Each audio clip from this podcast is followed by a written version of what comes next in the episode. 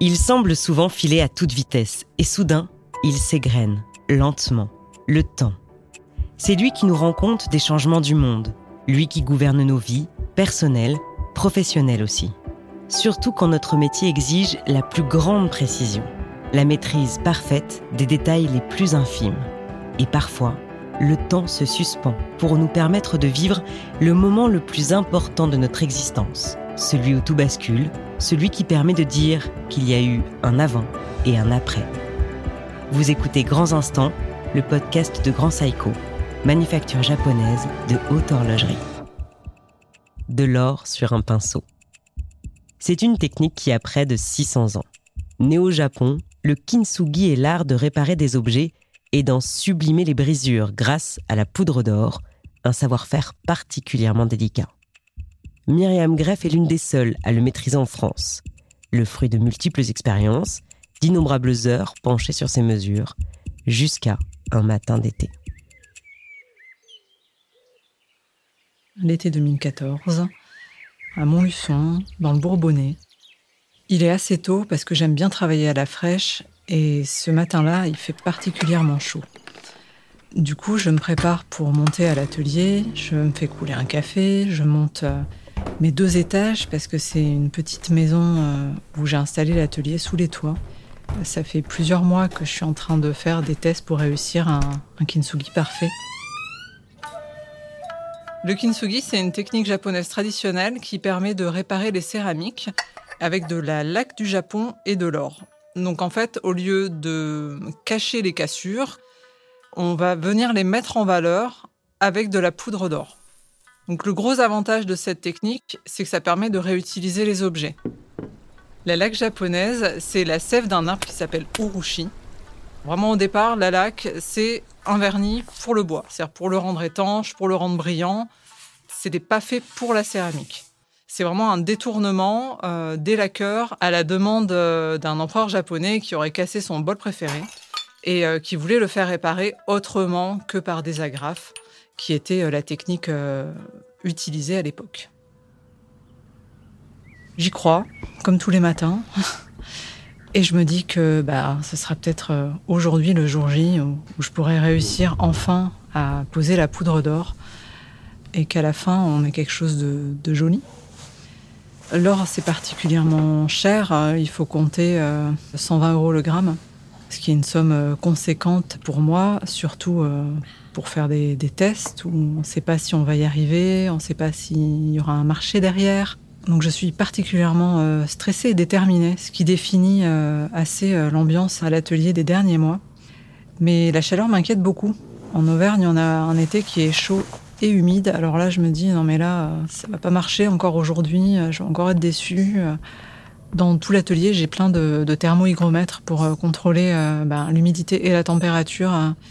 Et euh, il y a vraiment des, températures en dessous de laquelle la laque ne peut absolument pas sécher. Et l'or va descendre, en fait, va s'enfoncer dans la laque. Et des températures au-dessus de laquelle elle sèche trop vite, on peut pas du tout laquer. Et pour l'humidité, c'est pareil. Ça fait un mois que je prépare un, petit vase euh, en céramique bleue qui a un éclat sur le col. Euh, j'ai dû faire plusieurs bouchages pour obtenir une surface bien lisse. J'ai passé euh, plusieurs couches de lac avec des ponçages, des temps de séchage assez longs. Je prépare mon atelier, je nettoie mon plan de travail, je prépare mes pinceaux, je filtre ma laque. Je commence à, prendre mes plaques de céramique qui me servent à faire mes tests. Parce que jusqu'à présent, soit ça séchait trop vite et j'avais une laque qui faisait des ridules, euh, soit ça séchait pas du tout. Et donc là, je me rends compte que ma laque est en train de polymériser, c'est-à-dire qu'elle est en train de faire un, film euh, qui fait qu'elle devient très lisse, très brillante, et euh, que ça m'a tout l'air d'être ce que je cherche depuis des mois. Et là, je me dis, allez, on va tester l'or. Gros stress, la boule au ventre, je reprépare ma pièce, c'est-à-dire que je la dépoussière, je la dégraisse, je prépare mes pinceaux, je refiltre de la laque et j'applique euh, du coup cette dernière couche euh, de laque tant attendue sur l'éclat du col de cette céramique. Il faut que la laque soit posée de manière très très très très fine. Il faut vraiment que ce soit presque transparent. bah, une fois que j'ai posé euh, cette laque, il me reste plus qu'à attendre. A un mélange d'angoisse et d'excitation de se dire euh, j'ai jamais été aussi proche du but quoi. Est-ce que ça y est Est-ce que j'ai bien compris? Est-ce que j'ai bien tout noté pour être sûr de pouvoir refaire? Quels sont tous les paramètres à ma disposition qui font qu'aujourd'hui ça marche? Qu'est-ce que voilà Je prends bien soin de tout noter pendant que ça sèche gentiment. À l'époque, j'ai pas encore de boîte en cèdre du Japon, qui est une boîte à la fois chaude et humide de séchage. Je travaille uniquement avec euh, le climat de l'atelier. Donc du coup, j'ai beaucoup moins de contrôle. J'ai pas compris encore euh, qu'il faut contrôler à la fois euh, l'humidité et la chaleur. J'attends que la laque devienne amoureuse, c'est-à-dire qu'elle soit légèrement collante ça se voit à l'œil, ça se voit en soufflant dessus, en observant la vitesse à laquelle la buée qu'on fait en soufflant sur la laque s'évapore. Donc je peux reprendre au bout euh, d'une heure et quart, une heure et demie. Prends mon pinceau euh, qui est un pinceau appuyeux. C'est un pinceau que j'ai eu pendant mes études qui sert normalement à poser les, les feuilles d'or dans les petits angles et qui est un pinceau vraiment très très très très doux. J'ai tout un tas de pinceaux qui sont tous faits de manière artisanale euh, au Japon, très longs, très fins. C'est vraiment des pinceaux qui sont faits pour faire des petits détails. Ils sont nerveux, ils sont assez doux pour ne pas laisser de traces dans la laque. Euh, en fait, ils sont faits en poil de chat.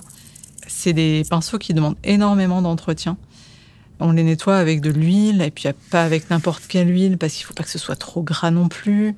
Et il faut venir euh, racler euh, tout en douceur la laque qui se met dans ce qu'on appelle la réserve, c'est-à-dire le, le haut du, du, pinceau où se stocke le médium à appliquer. Il faut encore aller le laver avec bah, un petit savon doux, donc pour bien enlever le gras cette fois-ci. Et il y a encore une étape. Il faut les laisser sécher la tête en bas pour qu'ils gardent leur pointe et qu'ils gardent leur forme. Donc c'est vraiment l'objet à bichonner euh, au quotidien. Et donc je prends ce pinceau-là et je commence à, caresser vraiment, frôler la surface de la laque avec ma poudre d'or. Et là, je vois que ça brille. Ça a l'air de parfaitement euh, adhérer. Et je vois vraiment euh, ben, la, pièce, la céramique qui s'illumine. On a vraiment cette impression euh, d'or euh, coulé dans la cassure. La couleur euh, reste solide et reste vraiment bah, dorée de partout. Il y a une sensation sous le pinceau, en fait, qui cette sensation où l'or vient glisser et en même temps on sent que le pinceau n'adhère pas, mais que l'or, elle, adhère. Il y a quelque chose de très sensoriel si on est à l'écoute vraiment de son pinceau on arrive à, le ressentir. Tous les sens en éveil euh, quand je laque. Au final, il faut à la fois euh, regarder, sentir. Il y a des histoires d'odeur, il y a des histoires euh, de sensations au toucher. Il y a vraiment de son aussi quand on ponce, on entend quand, sur quelle couche de lac on est. C'est vraiment un art qui demande énormément de, disponibilité d'esprit, d'être avec l'objet, d'être finalement un peu dans une bulle hors du temps, tout en étant à la fois très attaché au temps. Je ne suis pas soulagée à ce moment-là, parce que je sais qu'il faut que j'attende encore 24 heures pour être sûre que Malak ne va pas se mettre à faire ses fameuses ridules. J'appelle euh, mon meilleur ami et je lui raconte que ça y est, j'ai posé ma première couche d'or, ça y est, ça me paraît pas mal. Et il me dit, bah, viens boire un café, tu me racontes tout ça. Donc je pose mon, vase à l'atelier et je descends de, bah, du grenier où je travaille. Je sais que de toute façon, euh, je ne suis plus actrice de cette restauration euh, jusqu'à demain.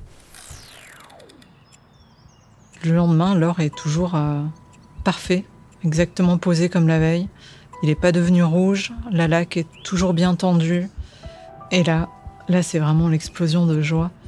Un énorme soulagement et puis euh, une certaine fierté, je pense, de me dire Ok, je l'ai fait, ça y est, j'ai compris ce qu'ils ont fait il y a 500 ans au Japon. À ce moment-là, euh, je me rends compte que le temps a une place euh, très importante euh, dans ce travail autour du kintsugi, à savoir que j'ai à la fois des temps extrêmement longs pour les séchages, pour les, temps de laquage, et à la fois des temps extrêmement courts et précis l'instant T où je vais pouvoir poser mon or et à ce moment-là, il faut vraiment pas me déranger. Et le kintsugi, ça se mérite quoi. C'est pas cinq minutes avant, c'est pas cinq minutes après. C'est là, maintenant, tout de suite, et c'est ce qui garantit un beau résultat. Vous venez d'écouter Grands Instants, le podcast de Grand Psycho.